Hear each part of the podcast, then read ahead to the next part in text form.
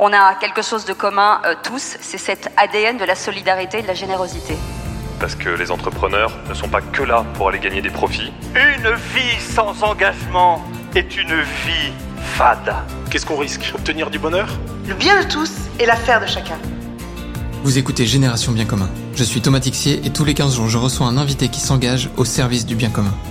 Ensemble, nous discutons de son parcours, de ce qui l'anime au quotidien et de ses actions concrètes en faveur de la société. Rejoignez-nous dans ce podcast pour découvrir des échanges sans tabou avec ceux qui osent s'engager. Bonjour Fred, je suis ravi de te recevoir sur le podcast de Génération Bien Commun. Bienvenue à la maison. Bonjour Thomas, bonjour à tous. Très heureux d'être là, de découvrir le lieu d'une part, et puis, euh, et puis de passer un petit peu de temps avec vous. Trop bien. Fred pour euh, Frédéric. Frédéric Munier, tu es le cofondateur de Fago. On va, on va y revenir, on va en parler euh, un peu tout au long de ce podcast. Une belle entreprise à mission qui fait de la fair fashion. Est-ce que en deux minutes, tu peux un peu te présenter? Alors, je suis Frédéric Munier, euh, j'ai 36 ans et j'ai eu la chance de, de, monter ma boîte assez jeune, à 22 ans, avec un, mon associé Nicolas, qui, qui, est toujours à mes côtés. Euh, voilà. Entre-temps, euh, à travers cette boîte qui a grandi depuis 13 ans, 14 ans bientôt. On a, on a aussi chacun de notre côté, et, et moi avec Lorraine, ma femme, euh, construit notre petite famille et vécu notre aventure familiale. Euh, voilà, en parallèle. Et c'est deux très très très belles aventures. Et j'espère que ce sera les deux plus belles aventures de ma vie, spécialement la famille et ensuite évidemment la, la boîte. Excellent. C'est marrant parce qu'il y a, deux, trois trucs qui nous rapprochent un peu, euh, Fred. J'ai bossé avec ta femme dans les locaux de Bol euh, fut un temps. T'habites dans la rue dans laquelle j'habitais quand j'avais 15 ans, à Nantes, et on est aujourd'hui tous les deux nantais. Du coup, je suis d'autant plus euh, ravi de te recevoir parce que c'est rare de voir des boîtes qui ont une envergure de la taille de Fago aujourd'hui, qui n'est pas choisi de s'implanter à Paris, capitale de la mode. Tu fais des, tu fais des sapes, tu fais des fringues.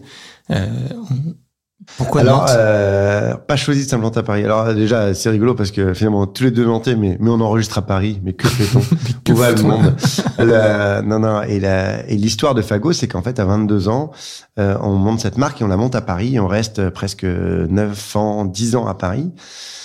Et pour s'inscrire euh, au long cours dans cette euh, aventure entrepreneuriale, dans cette marque, dans la faire vivre, la faire grandir euh, doucement, sereinement et, et, et quand même avec un peu d'ambition, il fallait que ça puisse être en adéquation avec nos projets de vie perso. Et nos projets de vie perso, c'est aussi que nos familles aient un cadre de vie sympa. Et, et ayant grandi en province, bizarrement, après avoir beaucoup critiqué... T'as grandi où? Euh, Moi, j'ai grandi à Dijon à Dijon, à Lyon, à Reims. J'avais pas mal bougé, mais, mais, mais c'est à Dijon que j'ai gardé euh, de nombreuses attaches. Et puis, tu, tu parlais de tes 15 ans euh, dans la rue où j'habite aujourd'hui. Ben, à 15 ans, on critique pas mal le modèle de ses parents. Et finalement, en y revenant, on reproduit d'une certaine manière le modèle de nos parents qui nous ont offert euh, sans être dans, dans de l'ostentatoire, mais un cadre de vie favorable pour qu'on puisse se développer le mieux possible et qui fait peut-être on en arrive là aujourd'hui avec euh, et voilà. Du coup et du coup ce choix on, l'a fait il y a quatre ans où en 2018 on choisit de déménager euh, le siège social de, notre marque à Nantes.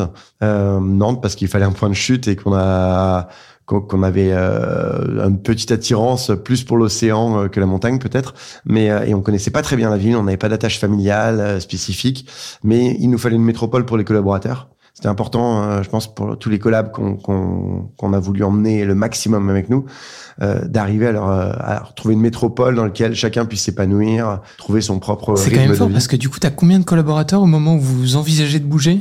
Au moment où on envisage de bouger, on a 25 collaborateurs au siège. Je pense qu'on était 60 dans la boîte. Euh, nous, on a, on a des collaborateurs au siège et des collaborateurs euh, dans nos boutiques. Donc, les collaborateurs dans la boutique n'étaient pas impactés par ce déménagement, mais les collaborateurs au siège étaient, étaient fortement impactés. Et, euh... ouais, derrière les collaborateurs, j'imagine, il y a des familles, il y a des couples, il y a des enfants. Ouais, et c'est assez étonnant. On raconte souvent ça, mais finalement, c'est les familles qu'on a le plus facilement emmenées parce que peut-être que ça fait partie des étapes de la vie où, où après avoir passé dix belles années à Paris, on commence à avoir de, nouveau le goût de la province, de, de, sortir plus facilement. Nous, on aime rappeler qu'on est une marque urbaine outdoor et qu'on aime s'échapper. On reste des citadins, mais on aime s'échapper facilement dans la nature, que ça soit en forêt, au bord de la mer ou, ou juste dans la nature. Euh, et voilà, et du coup, ça, ça rejoigne aussi le, le spirit de, de, la marque qu'on essaie d'incarner. Et, euh, et, et, et les célibataires, on peut comprendre que ce soit plus difficile de s'intégrer dans une ville où ils connaissent pas grand monde, etc. donc ça veut dire des choix, à la fois un choix hyper audacieux pour euh, pour la marque et la boîte Parce que j'imagine que tu. Il y a un moment où dans la balance, tu dis, je vais peut-être perdre des talents qui sont précieux pour, le, pour la boîte, pour son développement. Il y a un moment où vous avez hésité ou de toute façon, c'était la vision. Et... Euh, heureusement, comme, comme l'entrepreneuriat, je pense. Heureusement euh, qu'on ne savait pas tout, sinon on l'aurait jamais fait.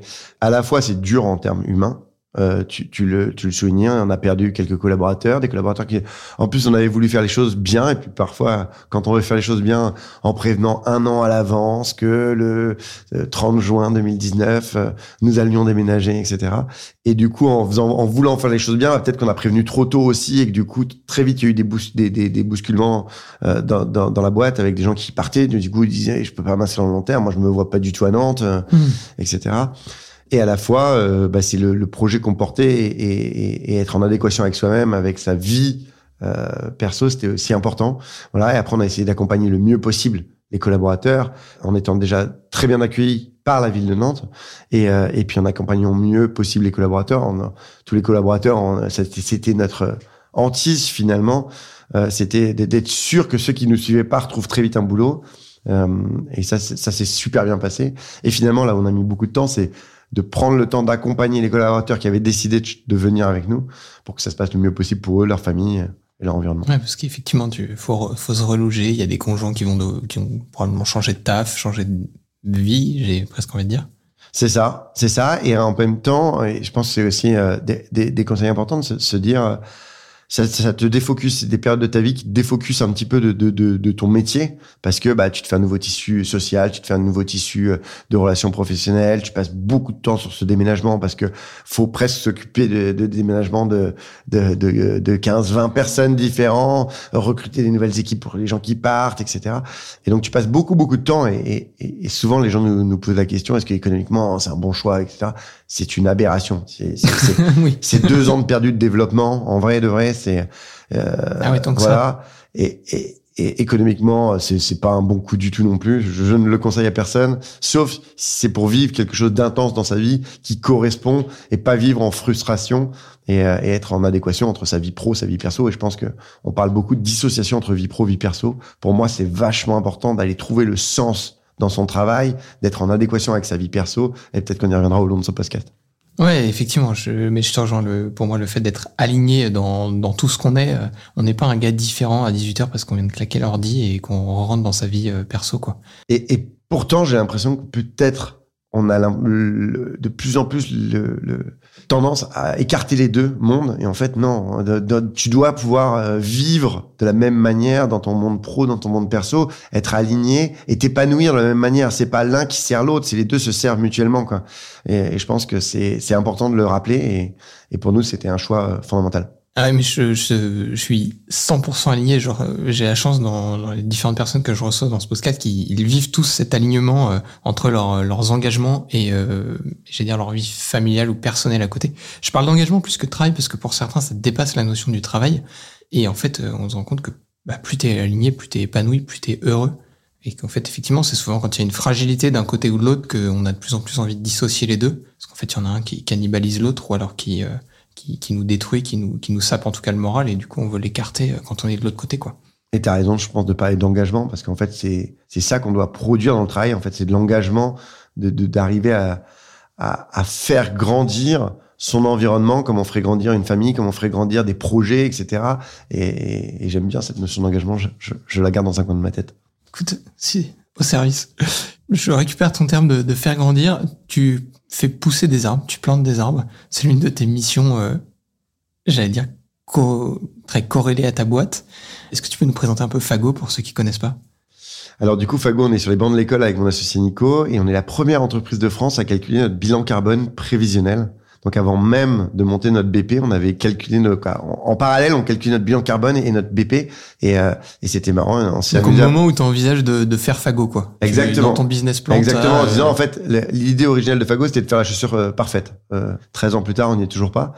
Mais euh, mais c'était ça, c'était de faire une chaussure vraiment euh, qui soit ce qu'on peut appeler des modèles régénératifs, les, les, modèles très vertueux en, en termes d'environnement, très avec le prisme carbone euh, depuis le départ. Et en fait, on est arrivé avec cette claque, c'est la première claque entrepreneuriale, c'est qu'on on prend le bilan carbone et en fait, on se rend compte que les minuscules actions qu'on avait pu mener dans euh, cette recherche de fournisseurs, etc. au départ, bah, en fait, avaient très peu d'impact et qu'on allait polluer de malade. Alors sûrement 5% moins que les concurrents à l'époque, mais on allait quand même polluer. Et en fait, c'est de cette idée tout de suite qu'on s'est dit, bah en fait, merde, on voulait faire une chaussure euh, parfaite et on en est loin parce qu'en fait, on, même si on aimait un peu moins euh, que, que, le secteur, ben, on aimait toujours beaucoup. Euh, à l'époque, je crois que c'était 12 kg de CO2 émis par paire de chaussures. Et, on était là, mais non, c'est pas possible. Et du coup, on s'est dit, bah, qu'est-ce qu'on peut faire? Soit on reporte le projet et puis on retravaille la copie, soit euh, on cherche une manière de compenser ces émissions restantes. Et du coup, on a fait ce choix-là de planter des arbres en France avec euh, avec Nodé, notre partenaire depuis toujours, euh, qui plante nos arbres en France euh, dans la volonté de compenser les émissions carbone restantes. Aujourd'hui, on peut le dire, on est largement excédentaire en carbone. Excellent. Et Fago, pour ceux qui n'ont pas, du coup, ça veut dire, euh, c'est le français, c'est ça en chinois? C'est ça. C'était littéralement de la transparence. Euh, nos premières paires de chaussures, on les produit en Chine. Et, euh, et, on voulait être dans une marque totalement transparente. Je pense que c'est un peu le, notre époque euh, qui pousse à ça. Et comme on voulait avoir un engagement fort de traçabilité, etc., bah, c'était inscrire ça dans le, dans la, en adéquation avec, avec la marque. Mmh. Chers auditeurs, je ne sais pas si vous l'entendez, mais c'est le déluge à Paris. Qu'on entend un peu sur les vitres. Comme quoi, on parle souvent de la pluie à Nantes, mais ça fait deux jours que je suis à Paris et deux jours qu'il pleut. Écoute, fallait venir ici pour voir la pluie. Hein. Il fait beau à Nantes. Venez nous voir. Le 44 représente. Et donc, euh, vous, vous plantez des arbres. Euh, tu m'autorises la question un peu directe de dire, euh, est-ce que en fait, c'est pas un peu bullshit quelque part de dire, bah, je, produis, je produis, ça crée du, ça crée des, des ça, ça crée de la pollution, ça émet du CO2.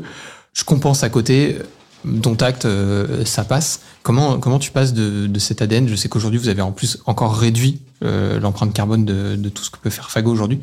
Comment on fait pour pas être dans le bullshit entre, entre ces, deux, ces deux connexions? Alors la, la, la, première étape, c'est cette fameux, ce fameux bilan carbone qui permet en fait d'avoir tout de suite des pistes d'amélioration.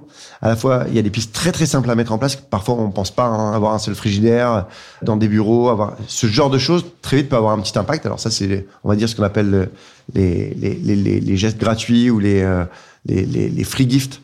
Et après, c'est de se mettre en route vers un, un programme de réduction carbone. Et c'est ce qu'on mène euh, depuis depuis 13 ans euh, d'arriver à réduire en permanence. Et, et plus euh, on avance dans le temps, plus on y parvient. Et en plus, plus nos partenaires sont à l'écoute. Quand on allait voir euh, un atelier de production il y a 13 ans, c'était difficile de leur dire Attends, vous avez un coton recyclé, etc. Oh, non, on n'a pas envie. Déjà, vous faites des productions toutes petites.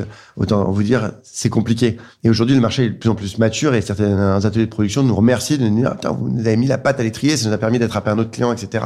Et en fait, je pense que c'est avec des petites initiatives qu'on est entraînant. Et voilà, et du coup, euh, donc pour revenir sur, les arbres, oui, la compensation carbone ne suffit pas toute seule, mais il faut se mettre dans une trajectoire de réduction carbone. Et soit on y arrive en, en arrivant à réduire à zéro les émissions carbone, et aujourd'hui, peu de gens y arrivent, et c'est les modèles. Euh, on a participé à la convention d'entreprise pour le climat, euh, dont d'ailleurs je crois au bol, c'était euh, chargé de la collecte de fonds. Et c'était euh, et c'était vachement intéressant de se dire mais en fait comment on va toujours plus loin dans un modèle qui à terme non seulement n'a pas plus d'impact mais même arrive à être régénératif pour la planète arrive à réparer les, les quelques problèmes climatiques pour la partie climatique que l'on connaît le mieux, que l'on fait. Donc oui, la compensation carbone des arbres ne suffit pas à elle seule, mais par contre, on a toujours, et même 13 ans plus tard, on a toujours euh, en moyenne 6 kilos d'émissions de CO2 par produit vendu. Et ben du coup, ces émissions de CO2, on a beau utiliser 80% de nos collections sont faites à partir de matériaux recyclés, et il faut qu'on arrive à aller encore plus loin, toujours plus loin dans cette réduction. Elle est toujours pas finie 13 ans plus tard, et c'est chouette parce qu'on progresse de jour en jour et que plus le temps passe, plus on s'oblige à reverser 1% de notre marge chaque année, à aller réduire cet impact carbone. Et c'est ce qu'on travaille beaucoup chez Fago, c'est ce ROI carbone. Alors avec ce, ce, ce symbole de l'arbre, etc., qui, qui, continue de compenser nos émissions de CO2 évidemment, mais aussi avec ce ROI, c'est-à-dire si j'ai que 1 euro à dépenser, où je le mets pour qu'on réduise le maximum l'impact de nos produits en termes de CO2, avec une valeur unique qui peut paraître euh, euh, pour les plus connaisseurs un peu restrictive, mais on doit être les experts, on doit être un peu des éclaireurs à notre échelle, hein, encore une fois très humblement, mais des éclaireurs sur le marché, sur cette verticale qu'est le carbone. Il y a beaucoup d'autres combats qui peuvent être menés, et tant mieux. Euh, et je pense qu'il y, y, y, y a, malheureusement beaucoup de combats à mener en même temps. Et, nous, là où on peut être les plus éclaireurs, c'est sur cette dimension carbone. Donc, réduire notre impact carbone. Et nous, dans notre euh, écosystème, l'impact le plus gros euh, morceau carbone, c'est 75% de nos émissions de CO2, c'est les matières premières. Et donc, c'est là-dessus qu'on a le meilleur ROI carbone. Quand on a un euro de plus à dépenser par produit, et eh ben, c'est sur ces matières recyclées que l'on peut réduire le maximum euh, nos émissions de CO2. Ça veut dire qu'à terme, chez Fago, il y, a, un objectif d'atteindre les 100% de, de départ de produits en matière recyclée? Alors, on a, on atteint, on, on, dit plus à terme maintenant. Euh, non, non, ça, ça arrive très prochainement. Ça, c'était, on était en. Ouais, donc c'est, ça fait maintenant, c'est, c'est l'horizon, quoi. C'est ouais, et c'est presque. Euh, alors, euh, oui, c'est l'horizon, c'est, c'est acquis. C'est acquis, c'est, une question de, de, de, de, temps. Après, on a une deuxième problématique, c'est dans le recyclé, on n'utilise pas que du recyclé pur.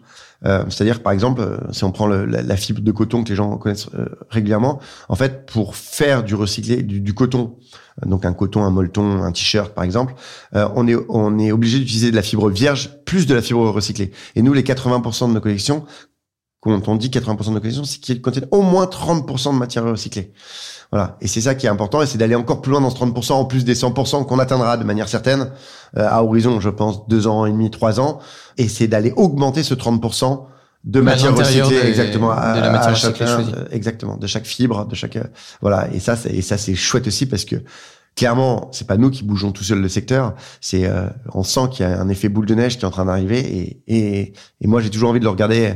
Certains regardent l'environnement comme un, comme euh, avec négativité et ça peut être anxiogène etc moi j'ai envie de le regarder avec positivité. J'ai l'impression que la, boule de neige elle grossit elle grossit elle grossit elle embarque tout le monde quoi. Et, de plus en plus et, j'ai toujours plutôt envie d'admirer même chez mes gros concurrents les plus on va dire les plus pollueurs j'ai toujours envie d'admirer les, les, belles initiatives plutôt que de critiquer les 99% de leur production euh, qui en effet pour l'instant n'est pas respectueuse de l'environnement. Mais s'y mettre le pied avec 1% etc et ça et ça peut aller encore toujours plus loin Ouais, j'admire ton, ton positif parce qu'effectivement aujourd'hui avec euh, la fast fashion, donc euh, toutes ces toutes ces fringues euh, à bas coût, de faible qualité, très très loin des de standards recyclés, consommant en plus du coup beaucoup plus d'emballage, que ce soit plastique, carton, etc.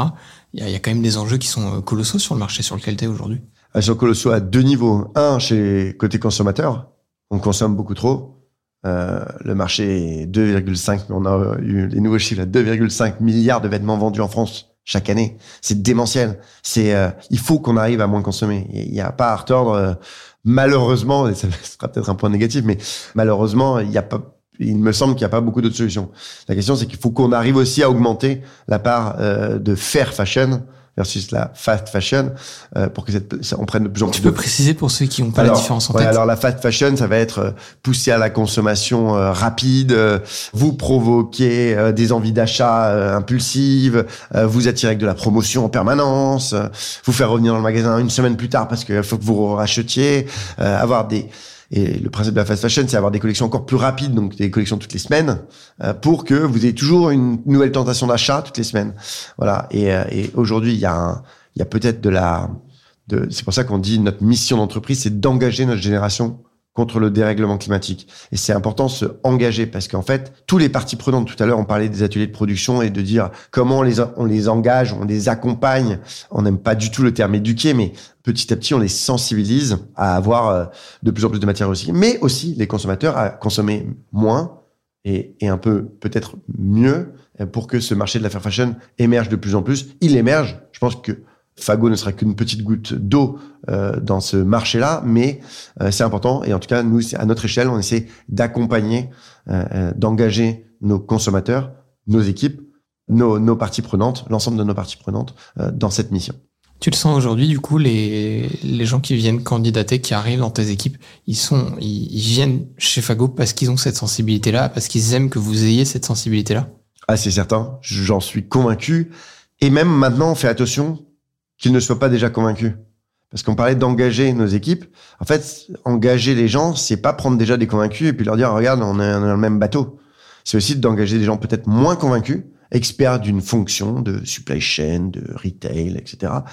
Et arriver à les embarquer avec nous dans notre euh, dans notre mission, euh, dans notre quête d'aller de l'avant, de d'être en permanence en progrès, hein, parce que euh, parfois on pourrait croire euh, qu'on est parfait, on est loin d'être parfait en fait. Il faut juste, on est dans une quête de de de, de progression et c'est ça qui est vachement important pour nous.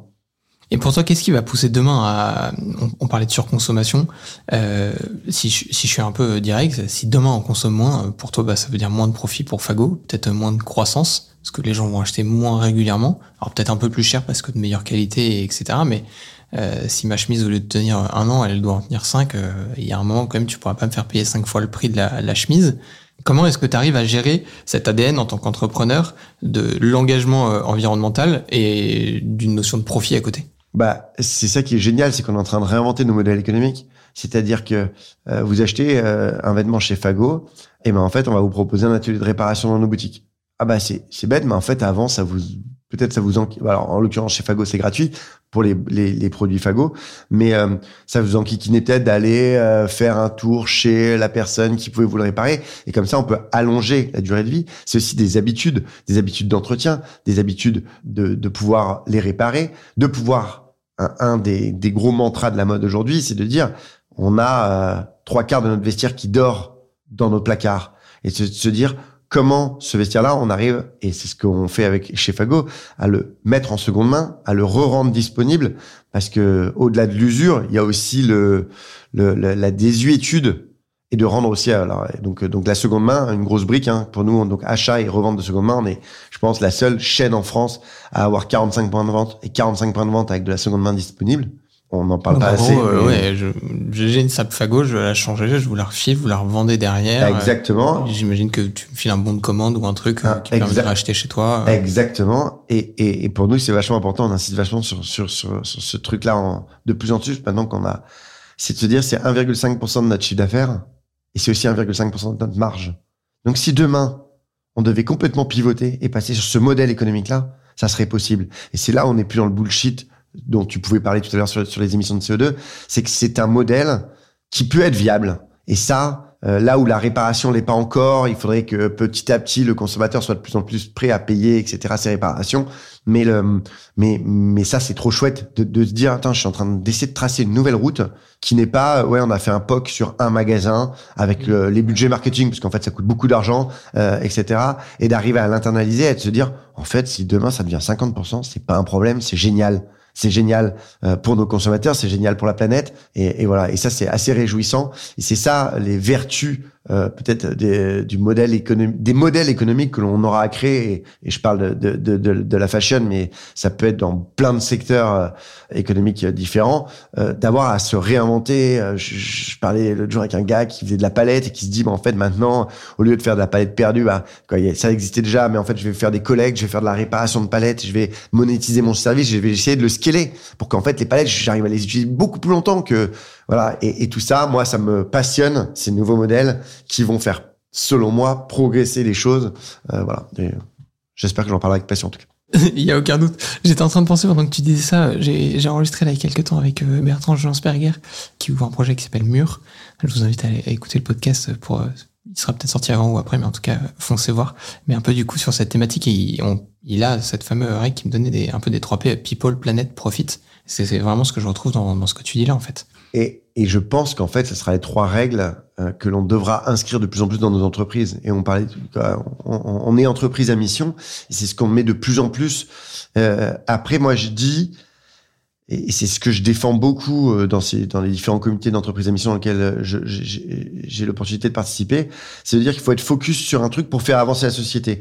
Euh, dans le cas de Fago, c'est le carbone. Ça veut pas dire qu'on on s'en fiche du reste. Ça veut dire qu'on est peut-être plus suiveur sur le reste. On essaie d'avoir juste d'être en avance, mais pas. Euh, on peut pas être leader dans tous les domaines. Euh, c'est un peu comme si euh, un marchand de pneus vendait aussi des skis. Vous comprendrez quoi? Ça, ça serait- il y aurait une incohérence. Il peut pas être expert dans les deux. Et, et, du coup, il devrait diviser sa recherche et développement dans les deux domaines, etc.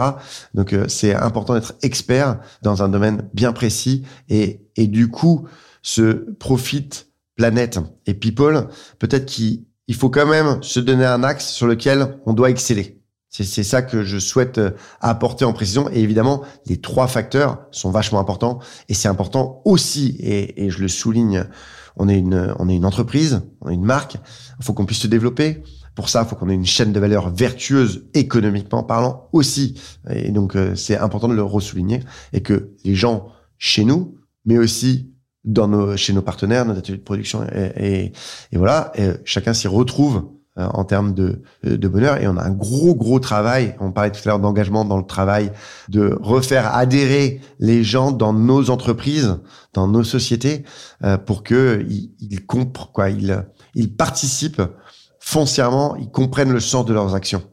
Et je pense qu'on a perdu quand même euh, notre mondialisation et peut-être les épisodes Covid nous l'ont nous l'ont rappelé qu'on a perdu peut-être un petit peu des maillons, on comprend plus très bien ce qu'on fait quoi. Et qu'en plus euh, on est un château de cartes quoi, comme on est voilà, peut-être spécialisé. Du coup, je trouve ça chouette dans une entreprise comme la mienne, même quand elle grandit, comment j'entretiens ce sens, ce sens de bah, le bénéfice, quoi, l'action que tu vas mener va apporter un bénéfice environnemental euh, et ou économique pour la société et tu auras un impact pour la société dans son sens propre de entreprise et dans son sens large de société. euh. Et du coup, tu me disais, euh, du coup, donc Fago, vous êtes entreprise à mission aujourd'hui. Comment est-ce que euh, tout ce que tout ce que toi tu transparais là, mais aussi en tant que le, le leader de la boîte, donc tu portes aussi la vision. Comment tu tu descends ça au niveau de tes collaborateurs? Est-ce que vous faites un peu de formation, un peu de sensibilisation, un peu d'initiation? Tu me disais aussi que tu essaies de toper des profils qui sont pas forcément 100% convaincus quand ils arrivent. Comment tu les fais grandir euh, Comment tu les accompagnes là-dedans? Bah, c'est marrant parce que on a été une des premières entreprises, euh, quand on a été la première entreprise de faire de, de, fashion à être entreprise à mission. Et on s'est dit, bah, en fait, nous, on, on l'était déjà. On avait déjà ce sens du carbone, une- un truc bien précis, les piliers, on les avait déjà identifiés, etc. Mais peut-être qu'en fait, on le portait que nous. Et le fait de l'avoir inscrit dans les statuts, de l'avoir porté, de l'avoir Quand tu dis que nous, c'est que euh, nous, que nous, euh, mon Nicolas, associé, euh, euh, mon associé, moi, pardon. Et, et oui, et peut-être euh, mon codir, et voilà. Mais ce que je veux dire par là, c'est de l'avoir formalisé. Et parfois, ça revient à, à ça, d'avoir formalisé, d'avoir mis sur la table. Et ben en fait, ça nous a vachement éclairé. Et en fait, ça nous a vachement permis de descendre cette mission. Et qu'aujourd'hui, cette mission, elle est autant portée par mon alternant dans la boutique de Montpellier qu'elle est portée par moi. Et, et, on a trouvé quelques tips. Déjà, un, c'est de la formaliser. Et de la formaliser et de la formaliser de manière précise. Je m'explique. Je parlais de spécificité. Si vous dites, euh, bah, nous, euh, c'est d'être bienveillant. En fait, comment tu es bienveillant quand tu es alternant dans la boutique de Montpellier? C'est difficile, quoi. Ou c'est difficilement vague, perceptible de mon action que je peux mener et surtout quand il y a cinq valeurs aussi larges euh, bienveillant responsable euh, pour un monde pour le monde du futur et euh, voilà les, les différentes valeurs qu'on peut retrouver dans, dans, dans pas mal de grands groupes j'avais fait un jeu une fois où on avait essayé d'inverser et les gens devaient essayer de retrouver en, participant eux-mêmes aux entreprises et, ils confondaient quoi et donc euh, c'est important de, formaliser donc ça c'est le premier point la, formalisation nous a fait un bien fou en fait, on s'était dit, bah, on va dans l'entreprise d'émission parce que bah, c'est naturel, on l'est déjà, c'est facile, ça changera rien, etc. Et le fait de l'avoir formalisé, ça a aidé toutes nos équipes à le vivre de manière beaucoup plus précise au quotidien. Et un deuxième truc qu'on a mis en place et, qu'on trouve vraiment euh, formidable, c'est de donner une mission dans la mission, de donner un engagement, chacun dans ses évaluations annuelles, un engagement de mission.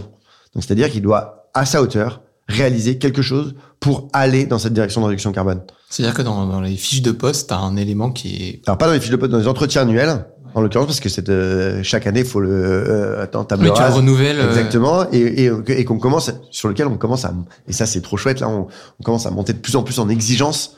Avant, ça T'as un pouvait être- exemple pour rendre bah le tu vois, avant ça pouvait être ouais, bah, moi je m'engage à faire un repas VG par semaine, etc. Ouais. Et là, on veut le rendre, euh, on le rend obligatoire lié à ton métier. Donc c'est pas lié à ta vie perso. Euh, c'est pas ouais bah chez moi je, me- je vais trier les poubelles. C'est très bien, il faut le faire, il y a pas de, il y a pas de sujet. Mais en fait c'est dans la vie pro comment tu vas améliorer l'entreprise dans laquelle t'es, la marque dans laquelle t'es, pour que en fait toi, quel que soit ton niveau dans l'entreprise, que ça soit euh, du DG, quoi, de- de- des- cofondateurs, à euh, la responsable du style, à euh, la à l'alternant de Montpellier, pour, pour, pour reprendre cet exemple, bah, chacun a une, un engagement qu'il travaille avec son manager, comme euh, il aura un KPI, toi, faut que tu progresses sur, euh, je sais pas, euh, une dimension, on va dire, de travail. Bah, en fait, comme ça fait partie intégrante de ton travail, tu as un engagement mission Euh, donc, euh, il y en a un, ça va être d'aller euh, Montpellier, je, je, je, je, sais plus, mais ça peut être, par exemple, dans les boutiques, on a des super initiatives de, de collecte supplémentaire, de s'engager à faire euh, 360 kilos de, de collecte de vêtements et d'en parler à chaque client. Au moins une fois par jour à un client, d'en parler, de dire, Attends, en fait, tu sais que tu peux ramener les vêtements, et que nous, on est capable de les recycler chez nous. Comment tu fais ça euh, pour ta DAF ou euh, ton responsable com Ah là, Petite là. pour Romain d'ailleurs au passage. mais- Alors ma DAF, c'est génial ce qu'elle a ça me passionne. On parlait tout à l'heure de ROI carbone, et c'est d'arriver à transformer, à, à nous faire une calculette. La DAF cette année, c'est d'arriver à nous faire une calculette carbone. Dire bah, euh, je viens à Paris, euh, je me suis donné, euh, je sais pas, euh, 1000 euros de budget pour venir à Paris pendant deux jours, etc. Et de me dire en même temps, je me donne un budget carbone.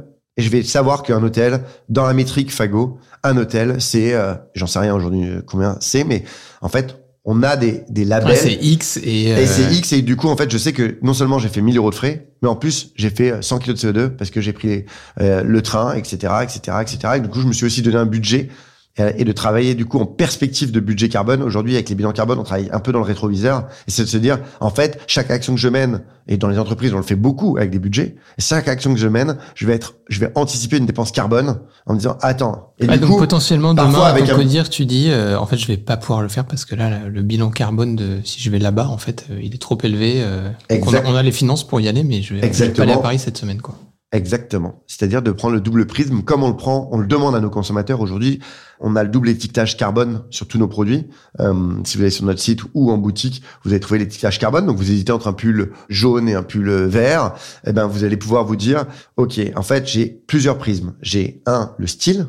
Deux, j'ai le prix, c'est peut-être un pull à 120 et un 100 euros. Et, euh, et, le, et, le, et le troisième prisme, ça va te dire, attends, il y a un pull qui pollue plus que l'autre. Et du coup, ça va aider au facteur. Et donc, nous aussi, on l'applique à nous-mêmes. Et donc, euh, ça, c'est ça, c'est l'engagement de, de, de Madaf, par exemple, sur sa mission carbone, d'arriver à nous sortir une calculette qui fasse que très vite, de manière simpliste, hein, c'est pas. oui, t'es un ordre de grandeur. C'est exactement, mais- exactement. C'est pas, c'est, c'est, c'est se dire un billet de train, bah ouais, que ce soit TGV, peut-être qu'on fera pas de différenciation aujourd'hui entre un TGV, un TER, et, et, et j'en passe. Mais, euh, mais de se dire très vite, je transforme mes frais en Tu sensibilises. donc, et que dans chaque note de frais, demain, il y aura le calcul carbone qui se fera en automatique et de se dire, ah bah putain, merde, ce déplacement, euh, finalement, il m'a coûté cher, quoi. Parce qu'en fait, j'ai juste fait un aller-retour sur la journée, donc j'ai pas pris d'hôtel, mais je suis allé à Milan pour un salon. Euh, ah, Fais gaffe parce que ta DAF elle va se barrer, elle va créer le canto de le canto de la calculette carbone, euh, de la note de frais carbone euh, dans, dans 5 ans. c'est là, bah, eh bah, déjà, pourquoi pas. Et, euh, et, et ça serait euh, un pas génial. D'abord, tu le mets en place chez nous, Chloé. Merci Chloé, c'est important. Après, on l'utilisera aussi euh, chez nous avec la nuit du bien commun. Non, je trouve ça magnifique en tout cas. euh, Bravo, euh, parce que c'est impressionnant de. Tu vois, j'avais pas du tout vu dans les recherches et tout j'avais fait sur Fago le, le fait que ça descendait autant en interne. Je trouve ça hyper intéressant parce qu'effectivement, on est très très loin de un peu la question provoque que je, que je te faisais tout à l'heure avec l'action. Bah, comment faire en sorte que ce soit pas bullshit et tout. Et là, je trouve que c'est vraiment fort dans dans les engagements forts aussi. Et, Ouais, et, et pour aller encore plus fort, c'est que du coup, parfois, on est aussi, euh, et ça, je trouve ça génial, c'est qu'on commence à être titillé par en bas. Là où avant, c'était le DG qui, quoi, le- le- les, les fondateurs qui impulsaient euh, des, euh, des initiatives.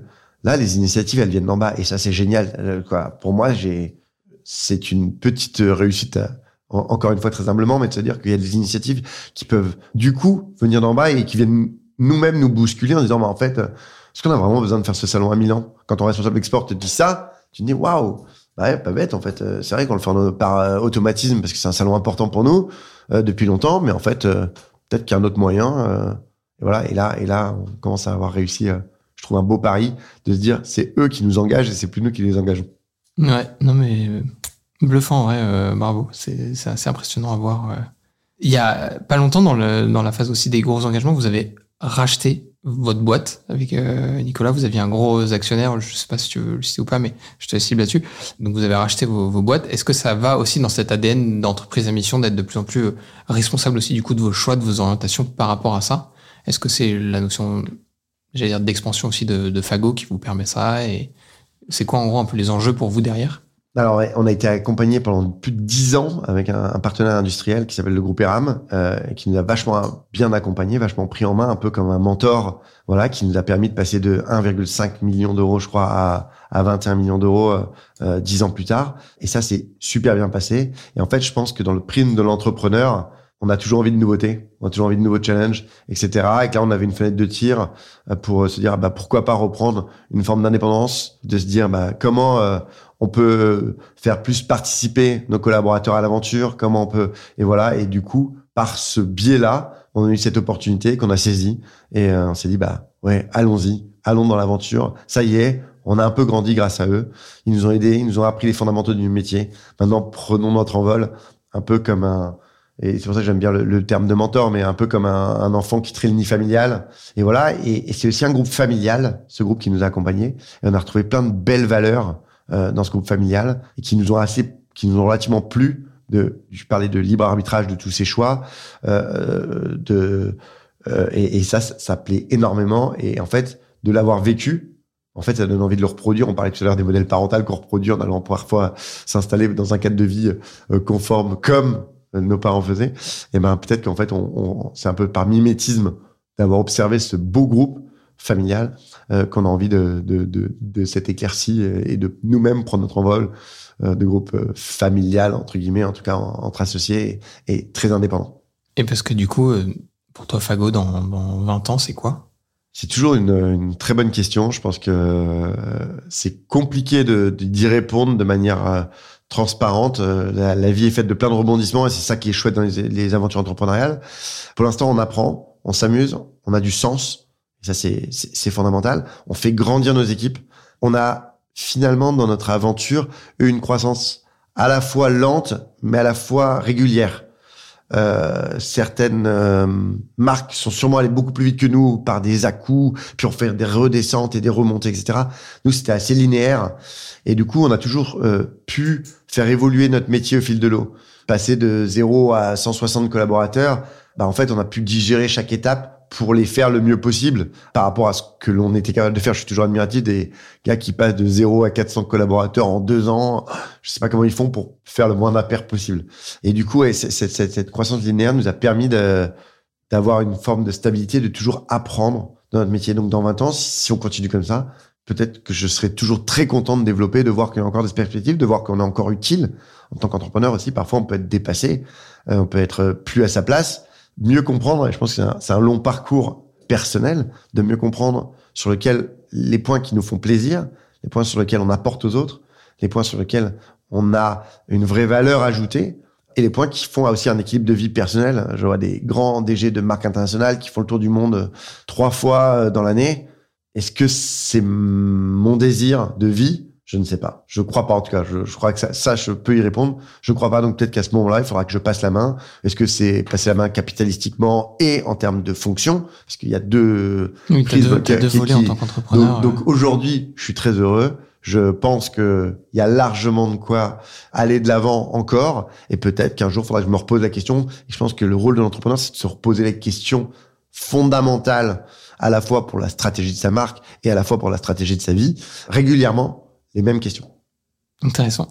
Et justement, en termes de questions, euh, pendant le confinement, il y a beaucoup de gens qui ont fait du, du tri de, de vêtements, qui ont éjecté. On a vu notamment des, euh, des centres de tri de, de vêtements recyclés euh, totalement euh, débordés par les quantités, par les monceaux de, de, vêtements et tout qui arrivaient. Tu parlais de faire euh, de la seconde main.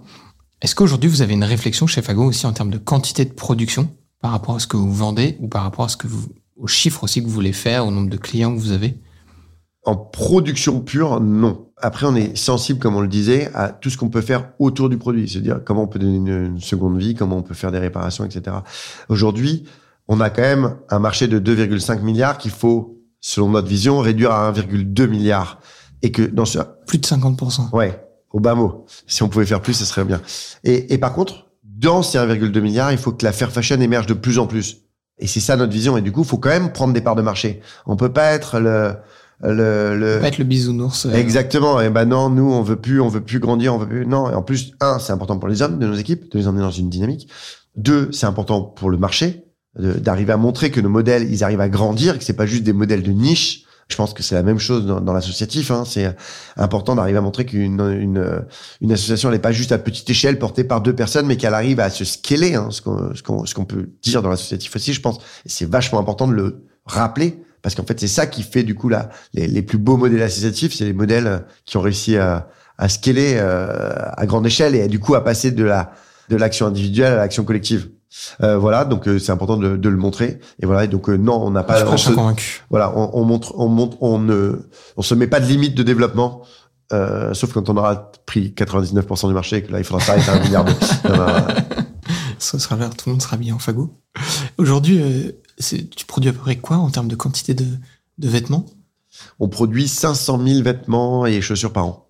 C'est quoi la, la part vêtements, la part chaussures à peu près? Nous, on fait 50% euh, de vêtements, 35% de chaussures et 15% de bagagerie et accessoires. Et Donc euh, sac à dos, sac à main, euh, C'est ça, ceinture, casquette. casquette. Je t'ai vu arriver avec. Trop bien. Donc c'est assez impressionnant quand même, je trouve, ce, tout, toute cette ADN. Toi, ça te fait vibrer, ça se sent, et je pense que nos chers auditeurs l'entendent. Moi, je le vois en tout cas de mes yeux en t'ayant en face de moi. Est-ce que à côté, tu arrives à dégager aussi du temps pour euh, tes engagements perso euh, Ou est-ce que c'est l'engagement est déjà tellement fort dans ta boîte que en fait ça, consomme aussi quoi?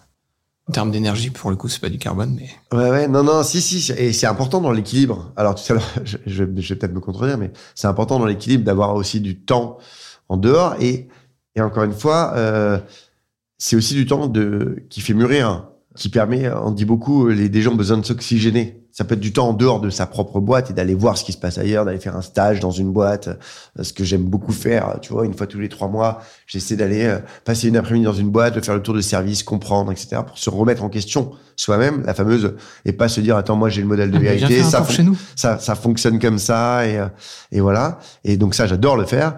Euh, c'est important d'aller aussi euh, se ressourcer euh, auprès de d'autres modèles économiques, d'aller se ressourcer auprès de, de communautés comme la Convention des entreprises pour le climat, qui permet de se dire, attends, comment je réfléchis, comment je me fais moi-même un peu chambouler, euh, parce que euh, comme bah, euh, je vais sûrement pas assez loin dans certains prérogatives. Et puis c'est important aussi d'avoir un, temps plus euh, perso, où bah, je le disais tout à l'heure, mais je suis papa de quatre enfants, d'arriver à, prendre le temps de leur apprendre la, leur apprendre la vie, c'est un grand mot, mais en tout cas de leur faire découvrir la vie par rapport à mon prisme. À date, c'est par rapport à mon prisme, après ils verront. Mais non, non, par rapport à mon prisme et de leur faire découvrir ce que je souhaite au travers de d'aventures, au travers de du regard. Moi, je, je pense que je travaille beaucoup sur la simplicité euh, avec mes enfants, de leur dire comment euh, sortir. Et je pense que ça rejoint un peu un combat qu'on mène chez Fago aussi, c'est sortir de ce côté consumérisme pour construire sa propre vie, un peu construire ses propres aventures et pas acheter une, une sensation, mais construire sa sensation. Et pour construire sa sensation, je prends toujours cette image du sommet en montagne. En fait, on pourrait se faire déposer en hélico de la montagne. On n'aurait pas la même sensation que si on l'avait construit nous-mêmes et qu'on avait fait euh, la première nuit en bivouac euh, au milieu de la montagne qu'il avait fait un peu froid et qu'on n'avait pas bien dormi et qu'après ça avait été dur la montée et que en fait euh, pour voir le, le, le lever du soleil on s'était levé super tôt etc. Et ben en fait quand on est en haut de la montagne en fait c'est pas du tout la même émotion qu'on a, c'est pas du tout la même sensation. ouais, la beauté d'un paysage, c'est avant tout le- aussi la, Le chemin pour y Ouais, parvenir, j'ai même envie de dire la, disait la Yvan souffrance. Euh, tu, tu disais le, voilà, un peu la douleur du bivouac, où j'ai pas bien dormi, je suis un peu fatigué et tout. Je pense qu'il y y a une notion aussi dans le, dans l'effort, euh, qui est, qui est proche de, de la souffrance. Il s'agit pas d'être sadomaso, c'est pas du tout ça le sujet, mais il y a un mérite à aller chercher des, certaines, certaines choses dans la vie et quand on, quand on produit cet effort, bah, la, la récompense, l'arrivée en est d'autant plus, plus chouette. Et, moi qui suis pas du tout un runner, euh, quand je vois tous les, toutes les personnes qui font du running, en fait, c'est ça qu'ils viennent chercher, quoi. C'est quand même l'activité par euh, le, donc le running, la, la course à pied. Le, je trouve ça magique parce que c'est quand même un sport assez bête, quoi, assez euh, euh, bête, c'est péjoratif, mais assez basique en fait. C'est ça demande pas de, c'est- ça devrait rien demander. Et en fait, il y a une satisfaction à avoir réussi son 3 km, son 5 km, son 20. Et, et je trouve ça dingue de voir autant de gens finalement se satisfaire en produisant de l'effort. Et, et à la fin, il y a une vraie satisfaction. un- et, et ça, je trouve Ton ça. corps se sent bien. euh, je, je passe tous les éléments d'hormones et tout que, que ça libère de faire du sport, mais euh, effectivement, on se sent bien alors qu'en fait, parfois, on a bavé, quoi. Ouais. Et, et, et ça, c'est, waouh. Et donc, je pense qu'on peut le retrouver. Et c'est ça que, en tout cas, je, je, je, tente de transmettre à mes enfants, euh, à ma famille, c'est d'arriver à, à, à construire ces moments-là euh, et à pas les consommer euh, comme euh, peut-être euh, je peux regretter que notre société nous pousse à. Et, et de la même manière euh, sur, sur, sur la fashion. Et bien, je saisis un peu la, la transition au, au vol, et c'est un peu mon mot de la fin, mais tu arrives un peu à sensibiliser tes enfants justement sur la consommation de, de vêtements et tout. On sait que l'école, c'est un peu le lieu du, du comparatif de machin, il a ça, euh, euh, je veux euh, les dernières chaussettes pas de patrouille, je pense à mon fils qui me demande ça en ce moment. Tu arrives à les sensibiliser un peu à ça? Ouais, je, je crois qu'ils arrivent déjà à sensibiliser. C'est impressionnant. Moi, je trouve des choses qui nous rapportent de l'école euh, euh, dès le plus jeune âge. Ah non, c'est pas les. Et je trouve ça chouette euh, que eux aussi aillent dans la démarche. Et, et souvent d'ailleurs, alors moi, c'est c'est en- c'est encore un peu jeune, mais le, pas mal de parents euh, rapportent ça qu'en fait, euh, mes enfants et avec et avec euh, cette opposition de notre société, quoi, cette euh, cette schizophrénie de notre société où euh, d'un côté on veut faire plein d'efforts et puis de l'autre côté on fait le tour du monde deux fois. euh, il faut, on vit un peu avec nos contradictions et je pense que l'environnement est un témoin et, et la mesure carbone peut nous permettre ça, c'est-à-dire bah ouais, euh, euh, l'idée c'est pas de se priver de tout, euh, l'idée c'est de d'être conscient de ce qu'on s'offre. Euh, voilà, et c'est un peu ce, ce, ce- ce sens-là.